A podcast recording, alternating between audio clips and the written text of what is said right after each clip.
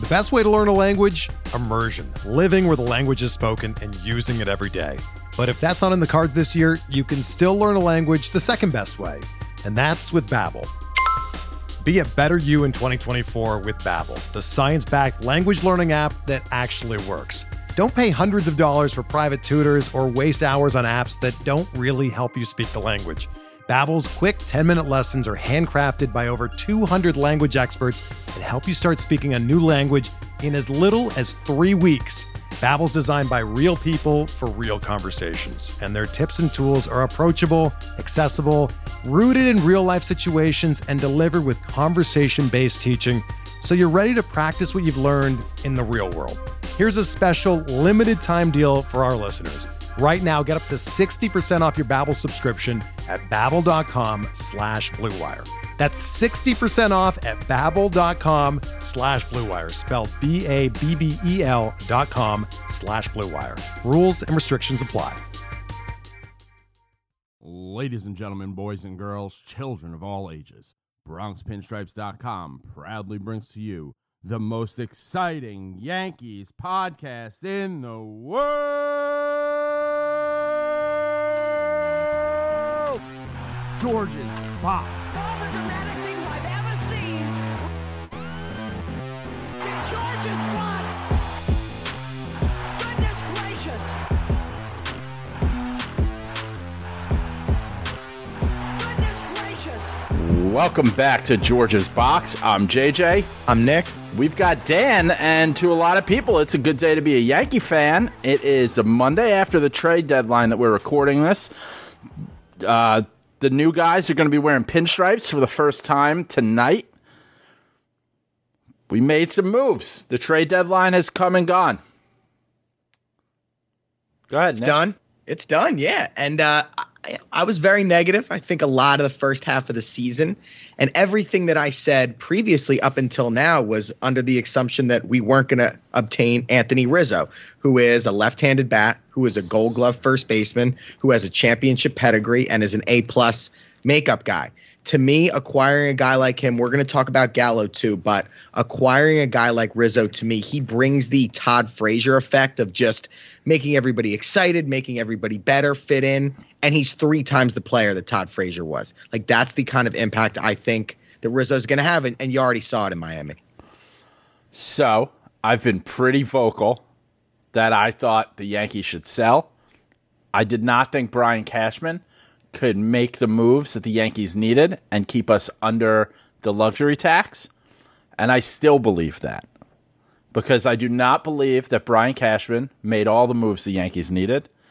I think that he got very creative. I think Gallo, you know, if you're going to go for it, you got to go get Gallo. You're going to go for it, you got to go get Rizzo. I don't think we have the pitching. I still think I viewed the trade deadline like Wednesday, Thursday, Friday was a three game series of the trade deadline. And on Friday, we threw out a day game stinker and got a pitcher with a five ERA from the Angels. Yeah, I look. I thought we should have sold too. I thought, you know, for the best, the future of the franchise, the better move would have been selling. But now that we bought, and now that we've Yeah. brought in two impact players, like I'm excited. I- I Everybody what who's got pinstripes on, listen, I'm cheering for everybody who's got pinstripes on every day. And these are our guys. I said this a couple years ago. Like, we'll rock with who we got. This is it. This is the team. These are the guys I'm going to end up watching every game because every week I come on here and I'm like, don't waste your time. And then I waste my time. I watch all the games. Um, but there's, you know, obviously I've been getting into it with people on Twitter and there was one guy, Frankie something, um, who I'd been going back and forth with, and he said to me after Cashman made these deals, like, "Are you going to admit you were wrong now?" And I was totally wrong in Brian Cashman making actual moves. Like Brian Cashman has what I said for the Yankees to make the playoffs. I said that they had to do something that really hadn't been done before. They had to win two thirds of their games to finish the season after being about a 500 team, or now there's a whole other thing that's never happened before, and that is Brian Cashman fully going all you know all in at the deadline and buying. Never saw that coming at all. But if we do anything that is not win the World Series, I was right. If we win the World Series, I was wrong, and I can live with being wrong. Trust me. Nobody can live with being wrong for a World Series more than me. Look, that's fair. That's fair. My favorite part about this deadline is that Brian Cashman didn't say, "Oh, well, getting Luke Voit back is going to be like a trade deadline acquisition." He just went out and got a better first baseman who was a better fit for this club. And we've talked about how Voit is a redundant player. He's a terrible defender. He's an all or nothing right-handed hitter that swings for the moon every time. And in Rizzo, he chokes up. He's a situational hitter. He's a way better defender. Like I'm so happy that instead of waiting for an injured player to come back, they went out and fucking got a guy that was better. Like that showed me a lot. Yeah, went out and got a guy like Rizzo is he's got like he's got a baby face. Like he's been around for a while, but he just looks like a I think it's the eye black too. That is just like, hey, this guy's just happy to be here. He's just he's a ball player. We've seen him pitch a few times, and like he's just ready to go out there and have fun. I mean, even watching the the Cubs put out like a thank you Rizzo like video, and I'm just like, that's some fun excitement in a guy that you know do we look at extending Rizzo? Well, I'd like to. I don't think they'll extend him, but I would love to re-sign him in the offseason. Well, yeah, that's to- what I mean. Yeah, I don't know, eighty million over four, you know, something like that. Give him three, four years, twenty million a year. He and he, I grew. I I read that he grew up spending summers in North Jersey. Like he's not from Jersey, but he would spend the summers there, kind of like Jeter. When Jeter, you know, grew up in Michigan, but he spent his summers in Jersey, kind of that Yankee connection. So, you know, I think it's certainly something he'd be open to. He's obviously not going to go back to the Cubs. So, yeah, I think that's definitely in play. Uh, yeah. I mean, what's he making this year? He's Last year of Arb, I he's like making 15 million. 16 and a half million. Ooh, good guess by me. Yeah. So I I don't know. I feel like for he'll be 32 next year. So you got to factor that in. I mean, not many people can say that they've won a World Series for the Chicago Cubs and the New York Yankees. Those Nobody are money making pretty sure. places. Those are money making places to win a World Series. Yeah, no, absolutely. He's reunited with Chapman, who he won with in Chicago. So that's somebody he knows, and he's going to fit in anyway. That no no that he is reunited with Chapman, who's someone he won in spite of. Chapman blew Game Seven of the World Series. He Let's did. not forget did. that. He did, but they don't get there without him either. Yeah, yeah, yeah. Um, yeah. I mean, listen, there. I'm not going to say that they're bad moves. I just think there was one more move that we needed to make because, especially when you come out of the weekend and Germán's going on the IL, and you know it's a vague thing. You know, it's a vague injury. Could be a month. Could be ten days. I'm glad you brought that up. I think I don't think he's actually hurt. I think this is a maintenance. He didn't pitch at all last year type rest where he was never going to throw 200 innings this year. You know, they want to give him some maintenance. They just brought in Heaney. It's a good time to kind of give him 10 days. If you remember, they used to kind of do this with CC with the knee. It's like, you know, we're just going to give you 10 days, and then after 10 days, he comes right off. They've been very vague about it. I would not be, and maybe I'm wrong, but I would not be surprised if he's just back ready to roll in 10 days. And I think they're going to do something similar with Taillon at some point, too, by the way. I mean, you hope you, you hope that it's just that. I feel like that's a, a situation that you you made up in your head, and I'm fine. yeah, I'm, I'm fine with that. crazy. You know, I'm fine with whatever you got to do. it's just like, I mean, Taillon just wins AL Pitcher of the Month for July.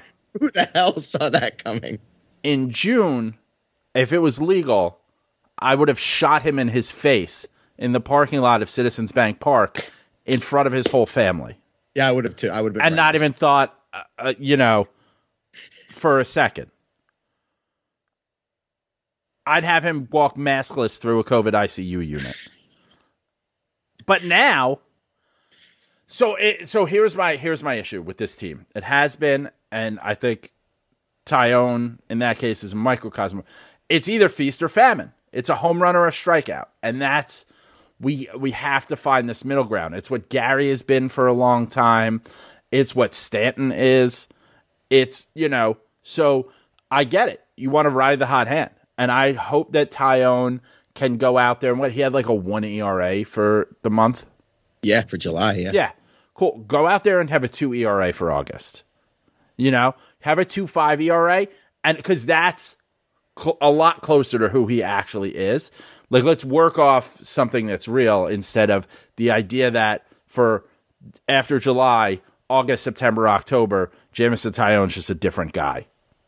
Yeah, and let's not forget his ERA on the season, it's still over four. He needs to do more to make up for that atrocious first half. I mean, he was non competitive for April, May, and June, basically. So he, he's getting there, but for all the people who are like, yeah, Taillon's back, Taillon's sick, let, let's see him get the ERA under four, and then we can start to have that conversation. Yeah. I, I like to see guys get accolades and then like respond to that accolade. It's very easy to lose focus after you you know the team tweets an AL pitcher of the month gif of you. Like then I mean it's easy to lose focus. No, you're right, and I know you you know you're a little bit down about the deadline, and just a little bit probably more down than me in general. And one one area where I kind of agree with you is the offense clearly isn't back. They scored ten runs in Miami in the three games, and all three runs that they scored on Sunday were unearned. So they scored seven real runs in Yeah. the three games, which is obviously not good. They won whatever three to one, four to two, and three to one. So offense still isn't back, and that's concerning. Well, and Miami has good pitching. That's what everyone, you know, they've got great pitching.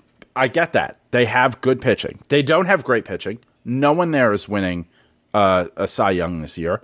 So they have good pitching, but we're supposed to be a great lineup. You know, we just added two All Stars to a lineup full of All Stars. I mean, has Odor been an All Star? He's probably been an All Star game. Maybe one, maybe. And look, without Riz, without the Rizzo trade, they might win only one of those games. I mean, he hit he had the Yeah. two homers, and then he had the game time hit on Sunday. He kind of single handedly swept swept the Marlins by himself. So we could be having a totally different conversation if they like if they just make the Gallo trade and they don't make the Rizzo trade. There's a chance they get swept. If they just made the Gallo trade, we'd be so fucked. that would be the worst. That would have been the worst case scenario. Yes, because that definitely wouldn't have been enough. because to a certain extent too with Rizzo, I mean a big part of the the clips that they had in the like thank you Rizzo video is him just like he's on the tarp, he's jumping in the stands, he's walking the ledge of the wall catching pop-ups. I mean that ain't Luke Voit. That ain't Luke Voit at all. so I mean from a defensive run saved standpoint, both on like you know, on balls and foul territory, on balls hit to him, but also on some of the throws from infielders that we have. Rizzo can really make a, a solid impact, and you know he's a platinum glove defender. Um, so I think that the Rizzo move's a great move, uh, especially if we can get into any kind of conversations around you know, maybe resigning him. Like, I don't know what his allegiance is. I don't know if he, you know, is interested in, you know, getting, you know, staying in New York. Um, I don't think, you know, he's from, he's from Parkland, Florida. He went to the school with the shooting. like that shooting from a yeah, yeah, that's like, Wow, that's his high school. So, we don't have to worry that like he's dying to get to the Marlins. You know, that's always the thing with the. I mean, Cole, you had to contend with is he going? He wants to be a Yankee. He wants to go home. So there's none of that. I think for Rizzo, it'll come down to money and who gives him you know the best chance to win again. I think as a guy who's already won a World Series, that can go one of two ways. You know, it can go, I need to get another World Series, or it could go, hey, you know, I've made, I won my World Series. I'm just trying to like get money. He's not a Boras guy, which helps. So it'll be interesting to see what happens. He's a guy who I think very much makes his team better, um, more so than any other like trade that I've seen in a long time. Oh, definitely. And you can't, if the Yankees don't want to re sign him because they don't think he's going to age well, that's fine. But you can't not re sign him because you think Voit's going to bounce back. The same way you can't not sign Corey Seager because you think Gleyber's going to bounce back. The same way you can't not sign a stud pitcher because you think Sevy's going to come back. Like, they have to get past this waiting for guys to rebound or waiting for guys to get healthy and just go fucking get good players. And, and that's what I'm happy about. That was my relief because every year at the deadline, we hear about how the big acquisition is going to be the guy coming off the IL or the guy that's been sucking is going to get better. And and it's refreshing to see them get past that. I think that's where a lot of my optimism is. Well, that's I mean, most of Yankees Twitter that their strategy is like, if I just believe in these guys, yes, they're going to play better. It's a very it's a Tinkerbell mentality. If you just believe, whereas like Rizzo, you know, he's I, I think it's it's an energy too. You know, I, the dugout looked like they were having fun for the first time in a long time. Um, he's not gonna like take. I mean, because he's a rental player. That's all he is. Like it might just be for this little bit of time we have him, and that's it. Um, but Gallo we have for another year, and so with that, I mean, Stanton played the outfield for two games. Stat- Stanton's gonna play the outfield tonight. Yeah, he's going to play right field tonight, get Judge off his feet. DH Stanton looked, you know, he made the plays and left. I wasn't, you know, analyzing his every movement, but he made the plays he was supposed to make. That's fine. Don't embarrass yourself out Yeah. there. Don't do anything. Hey, if a ball gets into the corner and you can't get to it, you can't get to it. You know, like that. But catch the balls that are hit right at you. Catch them to your left, catch them to your right, take your first step back. Just do the basics. I'm looking for a full outfielder next year out of him. Like I Okay. fully like that's what I'm expecting. Th- Anything less, I think, is like the ability to do that. Still, probably getting most of his starts at DH, but the ability to go out there and not be a negative to the team in the field, while also creating these half days off for other guys on the team. Yeah, that's what he's got to do. And I'm excited to see. I think at some point they're going to throw Gallo in center. Uh, I'm excited to see that, not only because it, it means Brett Gardner's on the bench, but because, you know, I just want to see him play there. We've heard he can play there. He won a gold glove, I think, in right field, but Yeah. apparently he's a decent center fielder, too. And for a team that's gotten legitimately zero center field production this year, that's very intriguing to me. The idea of Gallo in center, Judge in right, and Stanton in left. I think, I mean, when you think of center field for the New York Yankees, it's DiMaggio, Mantle, even Bernie Williams. Um, even defensively, like Gardner has Gardner has been a really great outfielder for a really long time. His age And is still, showing, and he's still above average Yeah. defensively. Yeah. but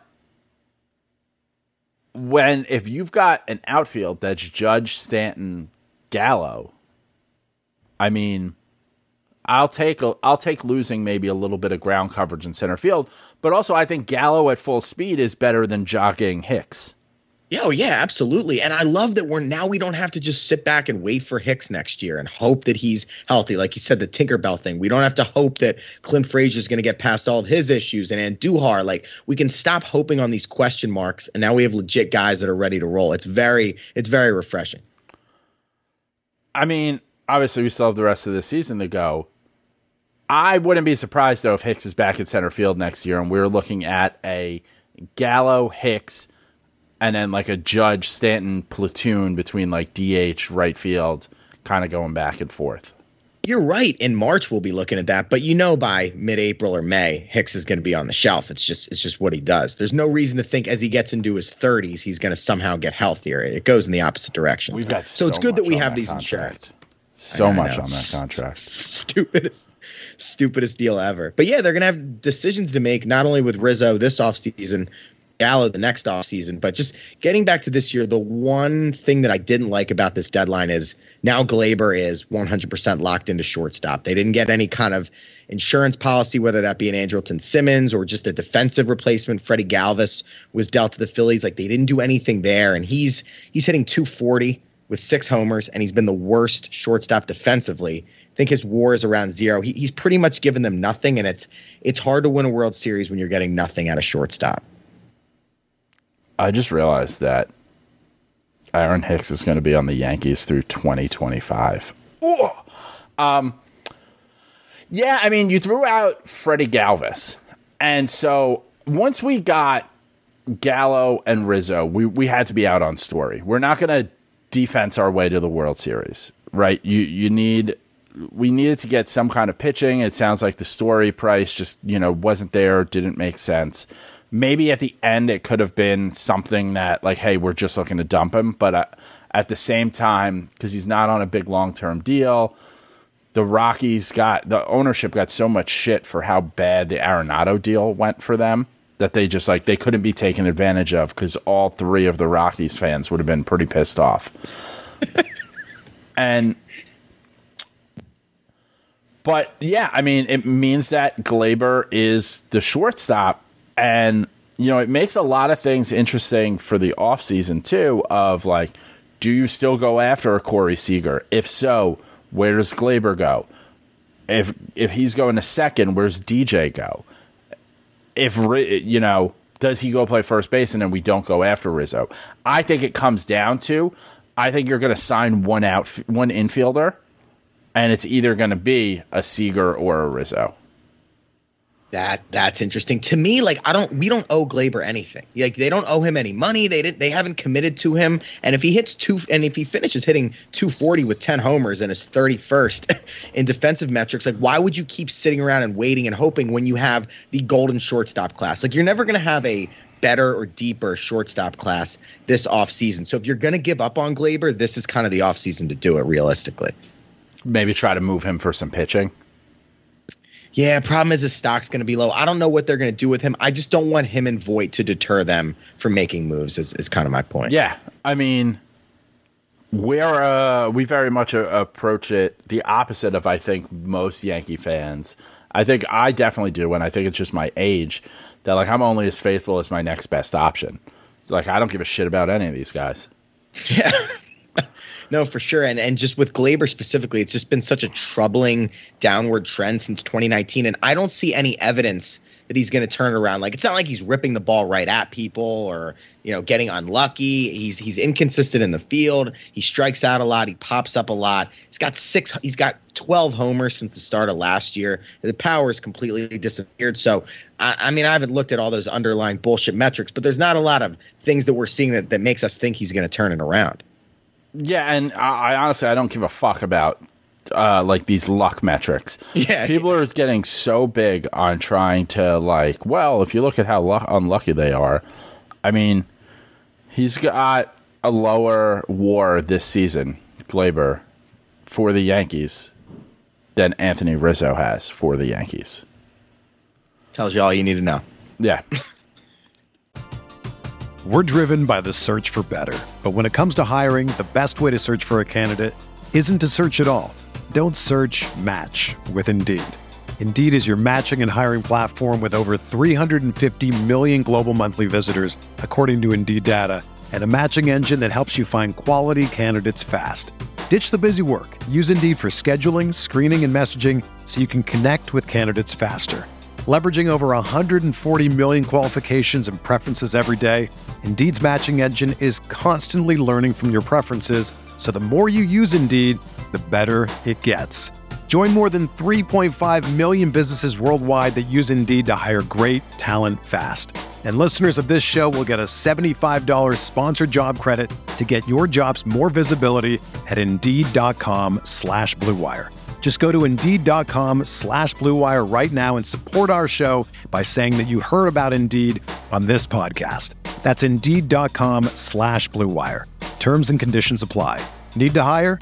You need Indeed. Yeah, it's gonna be. I mean, again, I like. I want the Yankees to do the unthinkable, and I don't know somehow find an arm. Whether it's you know, hey, Clarke Schmidt comes out of nowhere and he's able to really contribute in uh, you know a really mediocre way for the. You know, for the final push in the playoffs. And like, I'm being serious when I say that. Like, if you can go out there with this lineup, if you can go out there and just not shit the bed, you have a chance if this lineup gets going. But there's a lot of ifs. I keep saying if a lot, which is not really how you win a World Series. No, there are a lot of ifs, and and in regards to the lineup, I actually want to read you what I would put out there as a lineup. There's a lot of different things they can do, and I want you to kind of react Okay. to what I have. So th- this is what I'd like to do tomorrow, tonight, whatever. Assuming you know Voit's still on the shelf. Lead off is Gallo in left field. Judge and right, batting second, Rizzo at first base batting third, Stanton DHing batting cleanup, Gio Urshela batting fifth at third base, DJ batting sixth at second, Gary Sanchez catching hitting seventh, Gleyber at short hitting eighth, and Greg Allen in center field batting ninth. That is how I would roll. Does Gallo lead off? I don't know if he has before, but he's got a 380 OBP and he sees a ton of pitches. So True. I kind of like it. It's a And good way to DJ start hasn't really been getting it done up there. That's that's the other thing. Yeah, I mean, it's good to see DJ back in the lineup tonight because it was just like, you know, the timing of like, you know, what the fuck you, you know, just when the reserves come in, you're Sore ready. tricep too. It was a little weird. Like where when did that come from? yeah, was it a throw? Was it a swing? I'd like to know a little bit more there. And what's up with Gio? Gio tight hamstring, but not going on the IL. Yeah, just kind of fighting through it, which hey, I like. You know, he's made himself available. The interesting thing for me is because I think the so I don't have an issue with your lineup. Like anything that keeps Brett Gardner out of it, like I'm here for. Just because I don't like it, it's he's not the guy. Greg Allen has been playing well. Like I'm, for we're talking about the ninth spot in the lineup. Play the hot hand. Whoever's playing a better. switch hitter too, so that's a little bonus for Allen. Yeah. Switch hits. So here's my question, and it is because I know you know fans get so attached to the to the players. I mean, everyone wants Voit back, right? And he's going to start a rehab stint this week. So I think that if we didn't trade for Anthony Rizzo, Voit is not going on a rehab assignment. Oh, absolutely, absolutely. Like Because he did back- the last two times. Yeah, he's back in the lineup. You know, probably today. Do you think they're just buying time, knowing someone will get injured? Yes, I think they want to ride this out as long as they can. Like I think this could be a two week rehab assignment. They want to kick the can down the road before they have to make a difficult decision. But to me, there's not much of a decision to make. When Voit comes back, he's the backup first baseman slash backup DH. So who comes off the roster? Because That I haven't dove into. Gio is our backup shortstop, right? If we, we don't have Tyler Wade, it's Gio, and Gio's fighting a hamstring. That's not exactly a good expand your range, you know, injury. So, does Odor end up being the odd man out? I think but they before they do that, they might go short in the bullpen. Okay. The thing is, I don't think all of these guys are going to be healthy at the same time. Like I think by the time Voit gets back, another position player is going to be injured. When in the past five years have they all been healthy at the same time? Yeah. I mean, but the only thing that gets us over the hump is if these guys can, if people can stay healthy now. yeah, no, you're right. And a lot of people are saying, oh, with the ideal lineup, it's you know it's Voit at DH and Stand in left field full time. I just don't think that they are going to play Stand in the outfield six days a week for the rest of the No. season after not doing it for two years. Yeah, no, no. Stanton, I think Stanton needs to play. I mean, I am, I was shocked when I saw the Saturday lineup. Yeah, me too. Like, shocked. I assumed he'd play Friday and Sunday. me too. Yeah, I figured they wouldn't go back to back. And then to see him back in the lineup in the field today, also kind of surprising. Yeah, I guess they're trying to ride the momentum out, and they wanted to get Judge get Judge off his feet, and that's the perfect time to throw Stanton in right. And playing right field at Yankee Stadium, man, that's that's about as easy as it gets, other than playing left at Fenway. Yeah. you know, in terms of ground to cover. I think it's probably easier to play right because you're not dealing with uh, shit coming off the wall. right, You know, turning around. I don't. I don't there's a need. garage out there. Yeah, I don't need with his whole like. I don't need Stanton turning his whole body around. He'll pull something there. Um, I think we probably see Stanton in the field three days a week, maybe two, maybe three, two, three, two, the rest of August, with then two or three days of DHing, depending on how many games they're playing, and then one day off a week, probably. Um, I, and then I think we see that for the month, and then we see what September is. You know, My then answer it- was going to be two days too. yeah, like do we, you know, how pedal to the metal do we need to be? Because I don't know. I just kind of view like the entire season like let's say you want to put a deck on your house and you go to a contractor and that's, you know, Cashman and Boone contracting and you say I need this deck ready to go for October 1st. October 1st, it's February. October 1st though, I've got I got a shindig going on. I need this deck done. And hey, you could get really far ahead of schedule, or you could bring it down to the last day of September where I got to figure out if my deck's going to be ready to go or not. And they've chosen the later option, you know, the latter option to say, hey, uh, you know, we're not going to be ready in advance. We're not going to clinch the division by seven games. But at the same time, the Rays lost Glasnow. Like, I mean, a lot of things change right there.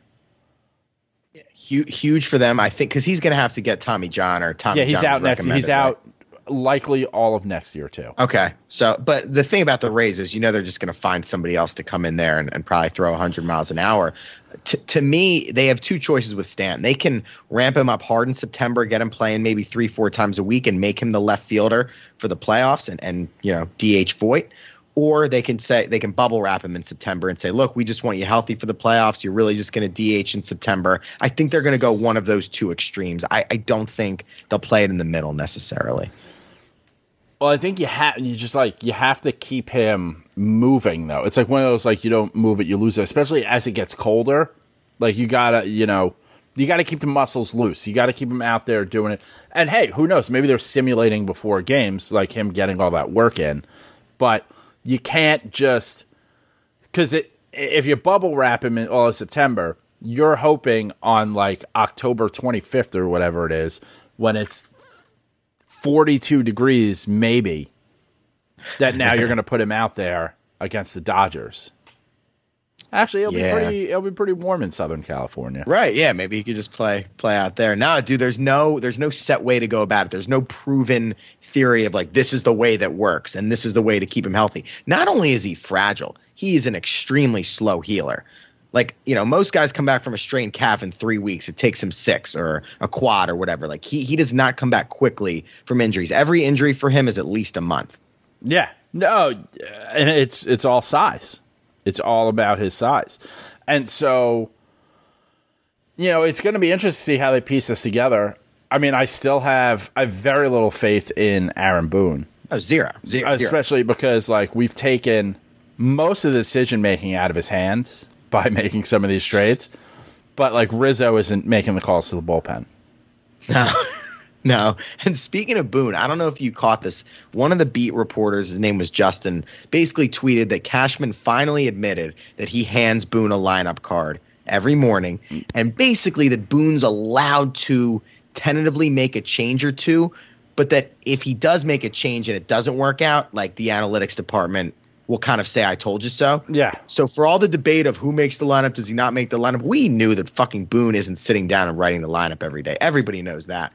But now we kind of have it the proof that all right, Cashman's making the lineup every day. Here's the thing though, I don't hold that against Boone. I think to do it any other way than to start out with uh, let the analytics spit out a lineup for me and then I'll make adjustments. Um, I think makes sense. It's I think the adjustments stink.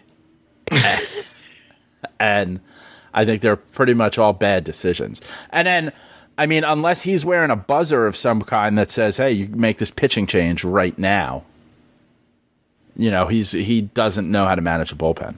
Uh, oh, cle- well, clearly he doesn't know how to do the bullpen, but I don't think he pushes back that much. For instance, you know, Cashman admitted that the al- analytics team it was their idea to do the Deivi for one inning and then Jay Happ come in, which everybody knew was a disaster. Bush or Boone didn't clearly didn't push back on that.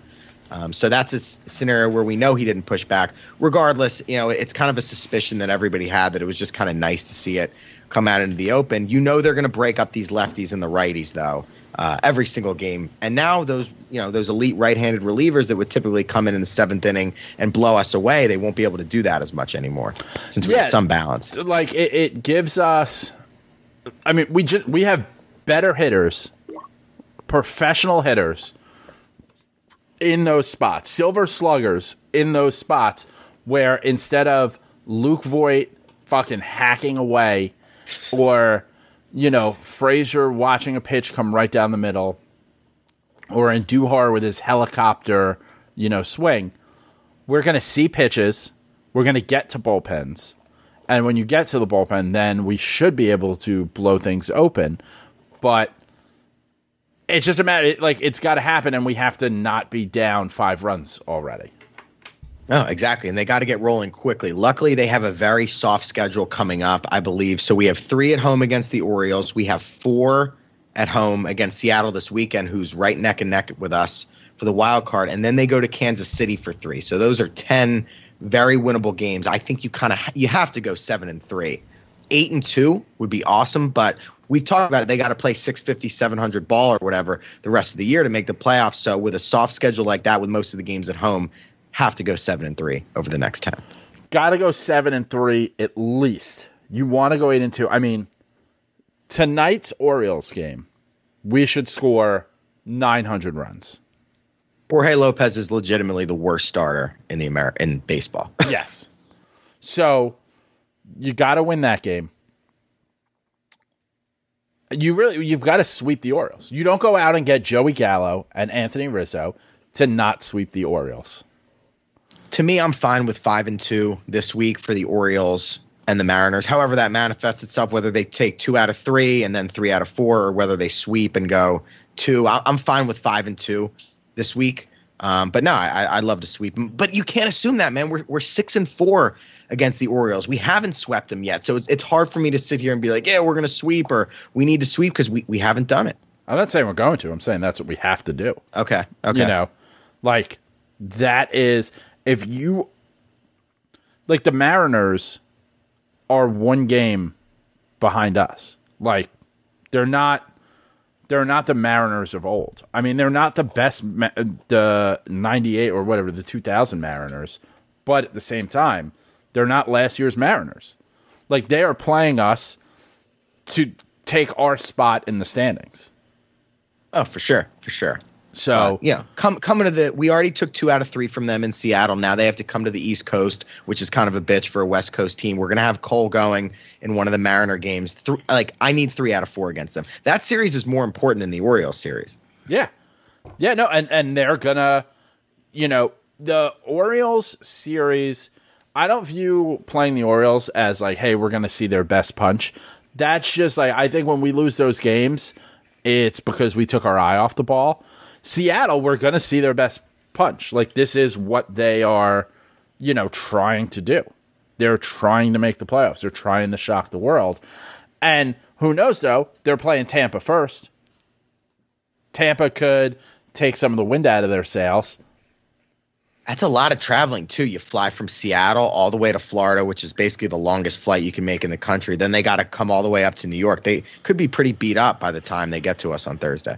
Yeah, I don't know where they were this weekend if they were home, but yeah, I mean that's part of playing in Seattle. You're gonna you have the most miles of, of any team. I remember that when Cano signed and reading all those articles about how, how much he was going to hate it, and he did. I think I wrote uh, an article. It was like, "Congratulations to the second Dominican in Seattle. Yeah. You're so far from getting good food." I hope Good you like coffee, coffee. though. Isn't it weird we haven't played the Orioles since we've been there? It's a long stretch that we haven't played them. because it feels like we play Tampa and Boston every like, four minutes. Yeah. it's I a feel- weird schedule. I feel like we've played the Blue Jays a lot too. Yes, we have, but we played them in all different places. Yeah, we're gonna play them in what three cities this year? yeah, and let's not forget about them. They, you know, they got buried. They're a game behind us too. Yeah, and they're going back to Toronto. They're going to be much more comfortable. They're playing at home now. They're going to be energized. They, they are not to be taken lightly. They're not actually a game behind us. They're tied with us in the loss col- column. Um, they've got two games, so we've got you know. Oh, and they're losing to the Indians right now in the ninth. I don't think that they're a team that you know is built to to go far this year. They're you know they're clearly on the cusp of it, but just not there yet. So I'm not as worried about them. I think even the like going to Toronto thing, I don't know that that's going to like energize them. Do they have Oh, see, in I the do. stadium there? They do, and they're going to be sleeping in their own beds again. I'm sure they're pumped to be back. It's been a year. Is it a their beds? These guys aren't. They're not born and raised in Toronto. They're not Drake. No, but I'm sure a lot of them have homes there if they're on the team. they haven't been there in two years. That's not home. Like legally, they haven't been able to go there. So even if you had an apartment before the season, you got that shut down at some point last year. but still, they've been bouncing around from Florida to Buffalo. It does bring some stability to say this is where we're playing for the rest of the year. Yeah. COVID cases are going up though. You're gonna you're gonna let them in and out of the country, Trudeau. like if they get on a win streak, like I kind of need the border shut down again. no, seriously, whatever it takes. Berrios was a big move. They gave up their two best prospects, but he was you know, the second best pitcher on the market after Scherzer at the deadline. So that that could be pretty big for them. Everybody in the AL East got better, except Baltimore, obviously, because they never improved. yeah, but they kept Trey Mancini, so they're happy. Yeah, Like that that was it. Just oh well, we kept a guy who's been here for forever and is about to be a free agent. Um Yeah, I mean it's gonna be it's gonna be interesting. We have something to watch. or run differentials back to zero. So we're not in the negative anymore. And Blue you know, Jays I mean- are still plus seventy. who? The Blue Jays are still what plus seventy, Plus 75? 107. Seattle's minus 56, and they're a game behind us. That's It's so weird. Like within Yeah. one game in the standings, it's 0 plus 107 minus 56. Well, we we haven't had any blowout wins. We've had we blew out the Tigers, we blew out the Orioles when me and you went in the governor's suite, and then other I, I can't think of really many other blowout wins that we've had. I think they've had like under five wins where they've won by six or more runs. Like they need more of those because they're using their high leverage relievers. Like every win is a struggle. It's weird. So, like, you've got Tampa, Houston, and Chicago are all in first place. And Tampa and Chicago have a plus 112 run differential. Houston's plus 149. Always just going to be in the playoffs. Doesn't matter what they did. There was no punishment.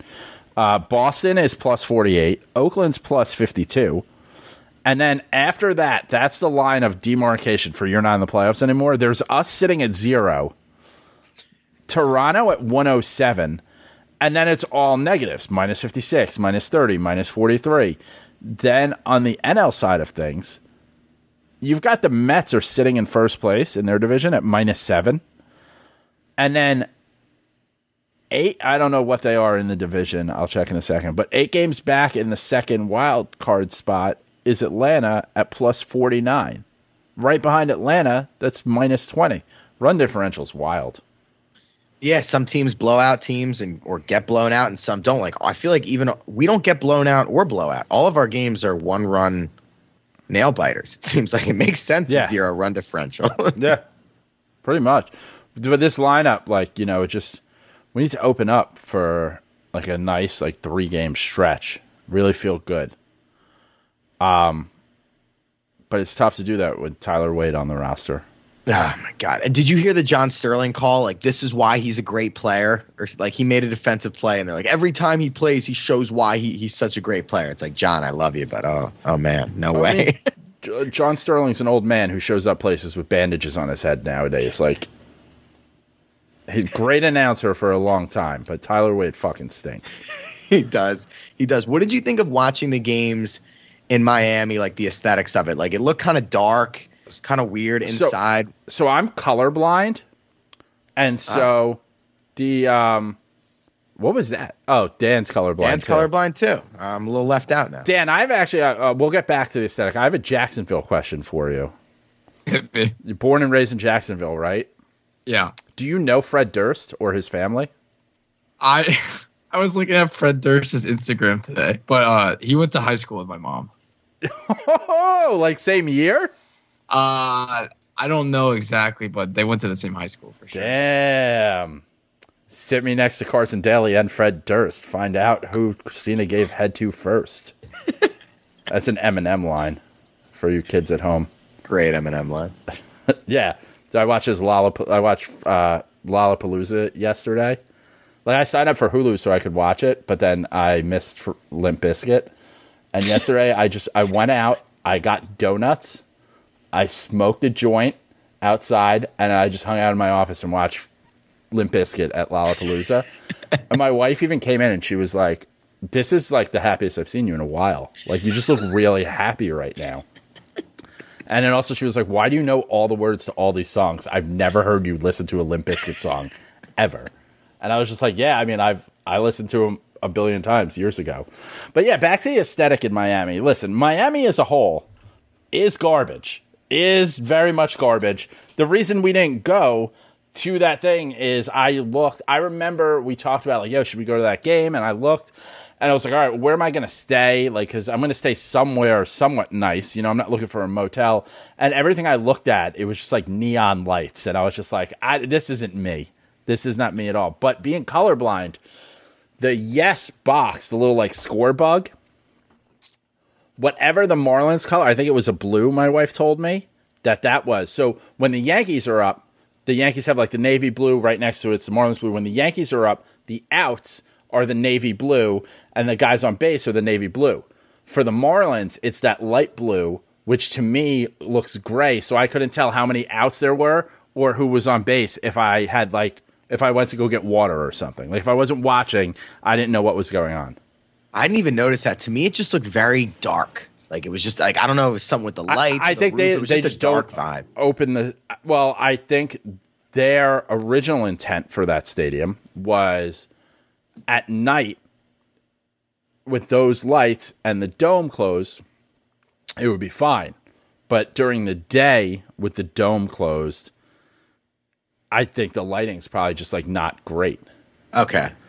and because they had said at the beginning of i think it was the beginning of the broadcast or the friday game uh, it used to be grass and I, jeter had all the grass ripped out and it's turf now and they just like keep the roof closed. So they don't have to they don't have to pay the whatever it costs to open and close the roof so that uh, it gets rain and sun for the grass. It's a very cheap move That kind of makes sense though, because how many days in Miami during the baseball season would you even want to have the roof open? Like maybe the beginning of April and the very end of the season. Dan's Yeah. saying zero. I kind of agree with him.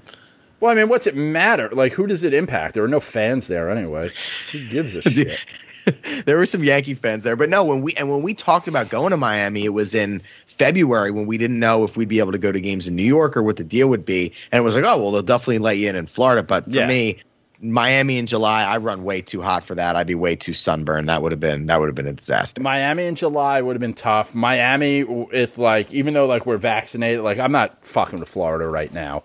It's not the place to be. No, Sorry, no, I haven't been on a plane yet either. Yeah, no, I haven't been on a plane. I don't really care. Well, right now I'm not dying to, but like I'm not dying. You know, hey, you're vaccinated. You hope for the best, but it's having a kid. That's a tough thing. No, you're right. Speaking of planes, though, I will be going to Chicago next weekend when the Yankees visit the White Sox. So I will be at the Saturday game at Guaranteed Rate Field, I think is what it's called. Nice. Um, Let me give you some tips. Yep. in center field. So in center field, there's like an area you could stand, kind of like Yankee Stadium. And then behind that, there's like, you know, where people normally walk and there's food vendors. There is a burger that they have, that they had out there. I forget the name of it. I'll look it up. It's, it may be better than the Barada burger at Yankee Stadium. It was the best, one of the best burgers I've ever had in my life. It was very good. Um, their Cuban sandwiches are pretty good if you're into corn, they have like elote, like street corn out in the nice. Yeah, I love that That's shit, yeah. very good. So those are my tips. Don't drink any Malort. Malort's gross. What's that, like the Chicago Bud Light? It's like no, no, it's a liquor, and it tastes like licking a floor mat in a car. It's so bad. Ugh. You should actually do it just to see what it's like. it's like their thing. Like how like Florida's thing is like meth or like fake weed that makes you bite someone's face off. Dan just takes a beating. This Dan takes the Florida stuff personally. We were doing that with the roller coasters last week, too. It's personal for him. No, no, Dan actually, someone was like, hey, listen, I'm from, by the way, I'm from Miami, from Montana. We have more than two escalators. It might be Wyoming. One of those states only has two. But, um, yeah, Dan takes a Florida beating, and he kind of looks like, come on, it's t- we're um, Jacksonville's close to Georgia, like that's gonna change anything for me. Um, yeah, no, going to Miami seemed like a nightmare. It seemed like the uh, BP like South Florida crew though went, they had a good time. It looked like, Yeah, no, they were, they were getting after it. And then next week, we got the, uh, I totally forgot about this, the Field of Dreams game. yeah. is next Thursday. To me, I don't really, I'm not a huge movie guy. I don't really care about that, but some people are really into it. So Have you ever seen Field of Dreams? I've, I've seen it once. Yeah. have you ever? Oh, I've got like a uh, possibly for work the first week of September. I'm gonna go to. Uh, it looks like I'm gonna go to a Durham Bulls game, Ooh, cool. which is like uh, you know, it, it's not the same stadium, but it's you know a cool place to go to. Bull Durham's my favorite sports movie. Is it your favorite movie of all time or just favorite? No, sports? Goodfellas. Gotcha. Yeah, Goodfellas is number one. Bronx Tales number two. Bull Durham might be number three. Any movie like Goodfellas where you have the main character narrating, it's very easy to watch. Like I like that first person narration.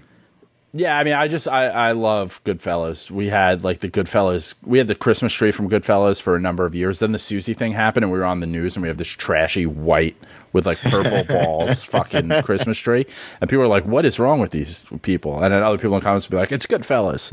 Um, yeah. So yeah, I don't know. I mean, I think for like this upcoming week, this is uh, another. You know, you look for like a, a like line in the sand, like a place where they you know plant their foot, and we're not going back any further than this. And like this week's as good as any. Yeah, it is. And if they go five and five, you know they're not for real. Like if they fuck this up and, and can't beat up on the easy teams, the Orioles and the Royals, you, you know they're not for real. But if they do go seven and three or eight and two, you know you could start start to believe again. Now, with that being said, to me, the second wild card is not good enough. They need home field advantage in that wild card game. That's what I was gonna say. I think so. Uh, you know, getting to a wild card game is, is never enough. The World Series is the only acceptable thing. There's no we can lose winning the World Series. We if we go and we lose the World Series, it's not a building block. I don't think like we've built a foundation that now we're just like a move away from. Um so it's now it's like, hey, let's just be dumb enough to win. And I think that getting the momentum on our side of finding that first wild card, hoping that Boston collapses because you know, but they are getting Sale back, so who knows? Or that the Rays collapse enough that we can get up there and we can catch that you know home field advantage, win that game and build some momentum. Then then I think maybe we have a chance.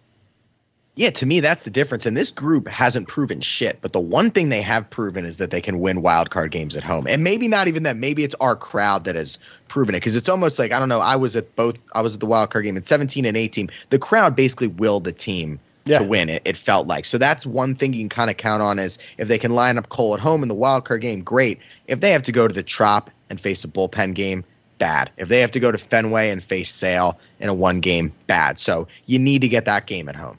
Yeah, no, I totally agree. Like that's what we're really playing for. I'm not happy enough making the playoffs. We could still win, but we're not. You know, we're we're, we're not setting ourselves up for success. No, no. Second wild card game is, is not where we want to be. Um, and then a little bit, just a little bit of around the league. Something I found funny: the Mets were unable to to sign the tenth overall pick, Kumar Rocker, who, for all intents and purposes, was like the third best pitcher in college baseball this year. He's a total stud. They had some quabbling about the MRI and the health with Boras. I just thought it was funny that, you know, everybody said once Uncle Steve showed up that it wasn't going to be the same old Mets and everything was going to change. And clearly it's still the same. Yeah, I mean, uh, from what I saw of this, he like they drafted him. They got to examine him once after the draft, and with that, they said we don't think you're worth your slot money because of something we're seeing in your medical. So they offer him less. He says no, and now he has to either play independent ball, sign in Japan, or, um, you know, or just sit out the year and enter the draft next year and I mean, there's a billion problems with the way like these kids coming into baseball are, are treated. Oh, they're totally exploited. But I think with the system that they have, if there's an amount of money for a slot, that's it. You can't offer less than that. Because, like, now this guy, like, if whatever the slot was, and I, I don't know the number, but if that slot is $7 million, and they go, oh, well, we looked at your stuff, um, so listen, we're going to offer you three he has no recourse other than to miss a year of making money. Right. Or he could have gone back to school, but you know he didn't want to, which makes sense because he's an adult trying to make. I mean, the fact that they have to stay three years in college is bullshit too. If they go to a four year school, so it should. You know, the Mets now lose nothing. They get the eleventh pick next year, and whatever they get, whatever their draft pick is.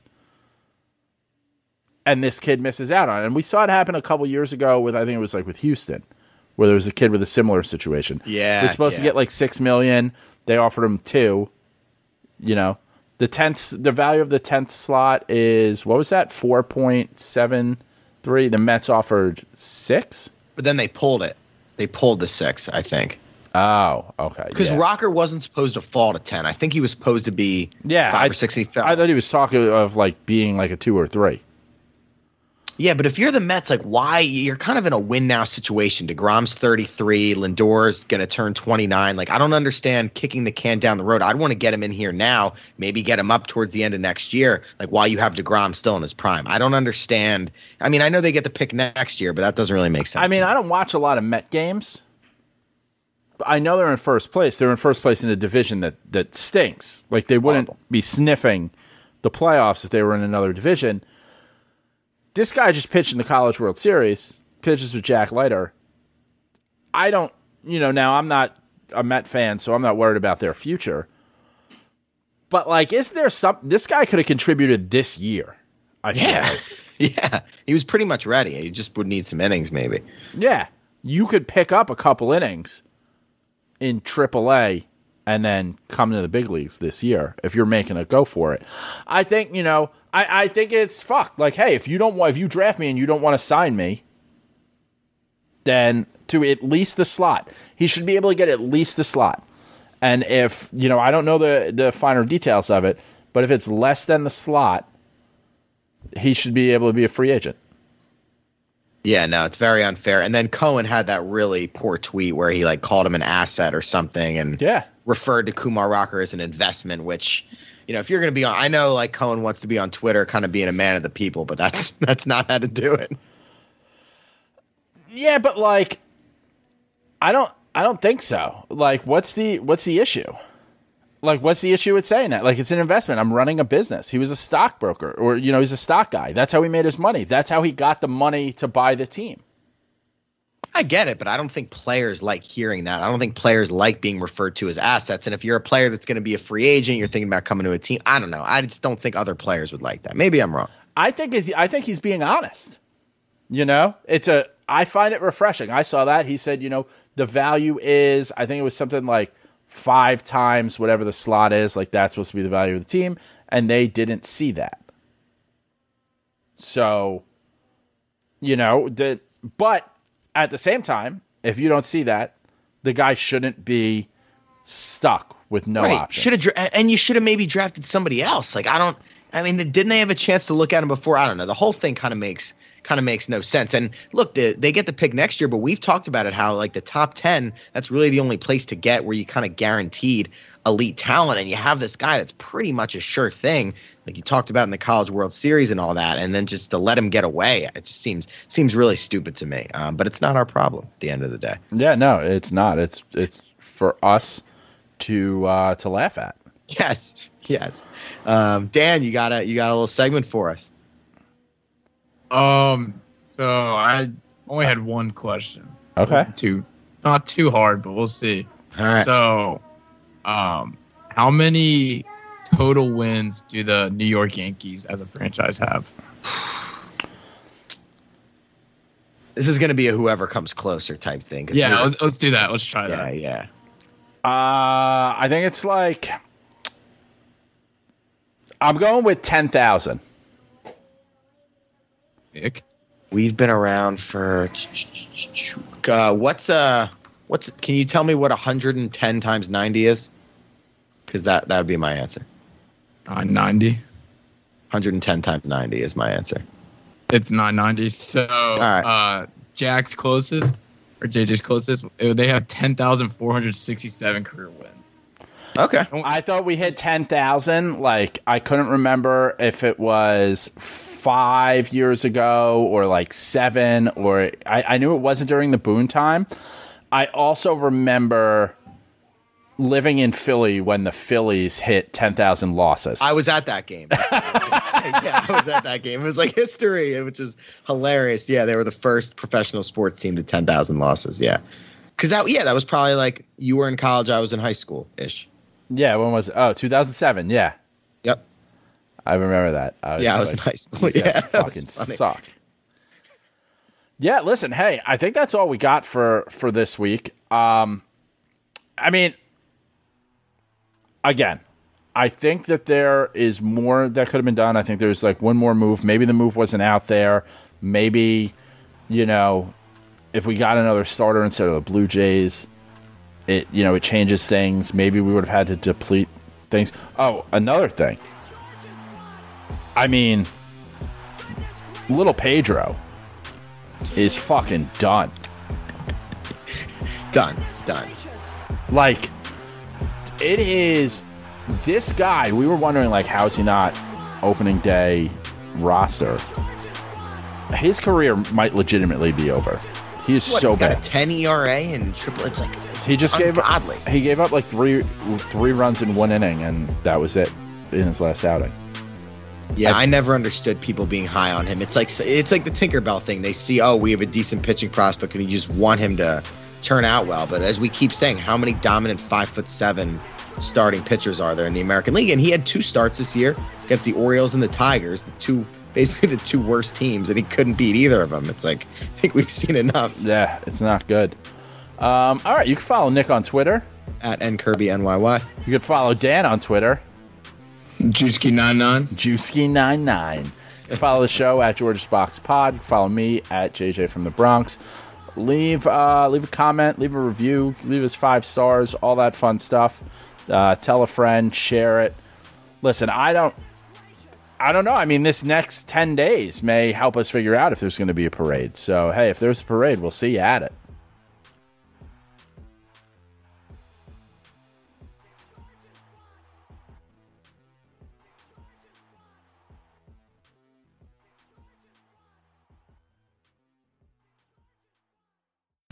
Whether you're a world class athlete or a podcaster like me, we all understand the importance of mental and physical well being and proper recovery for top notch performance. That's why I'm excited that Unifyd Healing is sponsoring this podcast. Unifyd Healing is a new and super innovative global network of wellness centers powered by Energy Enhancement System, or EE System. If you haven't heard of the EE System, you'll want to listen up. This technology promotes wellness, deep relaxation, purification, and rejuvenation. At hundreds of locations across the globe, access to a center is easy and affordable. Interested in experiencing the EE system technology for yourself? Go to unifydhealing.com slash bluewire to learn more and find a center near you. That's U-N-I-F-Y-D healing.com slash bluewire. No material or testimonials on the Unifyd Healing website are intended to be viewed as medical advice or a substitute for professional medical advice, diagnosis, or treatment. Always seek the advice of your physician or other qualified healthcare provider with any questions you may have regarding a medical condition or treatment and before undertaking a new healthcare regimen, including EE system.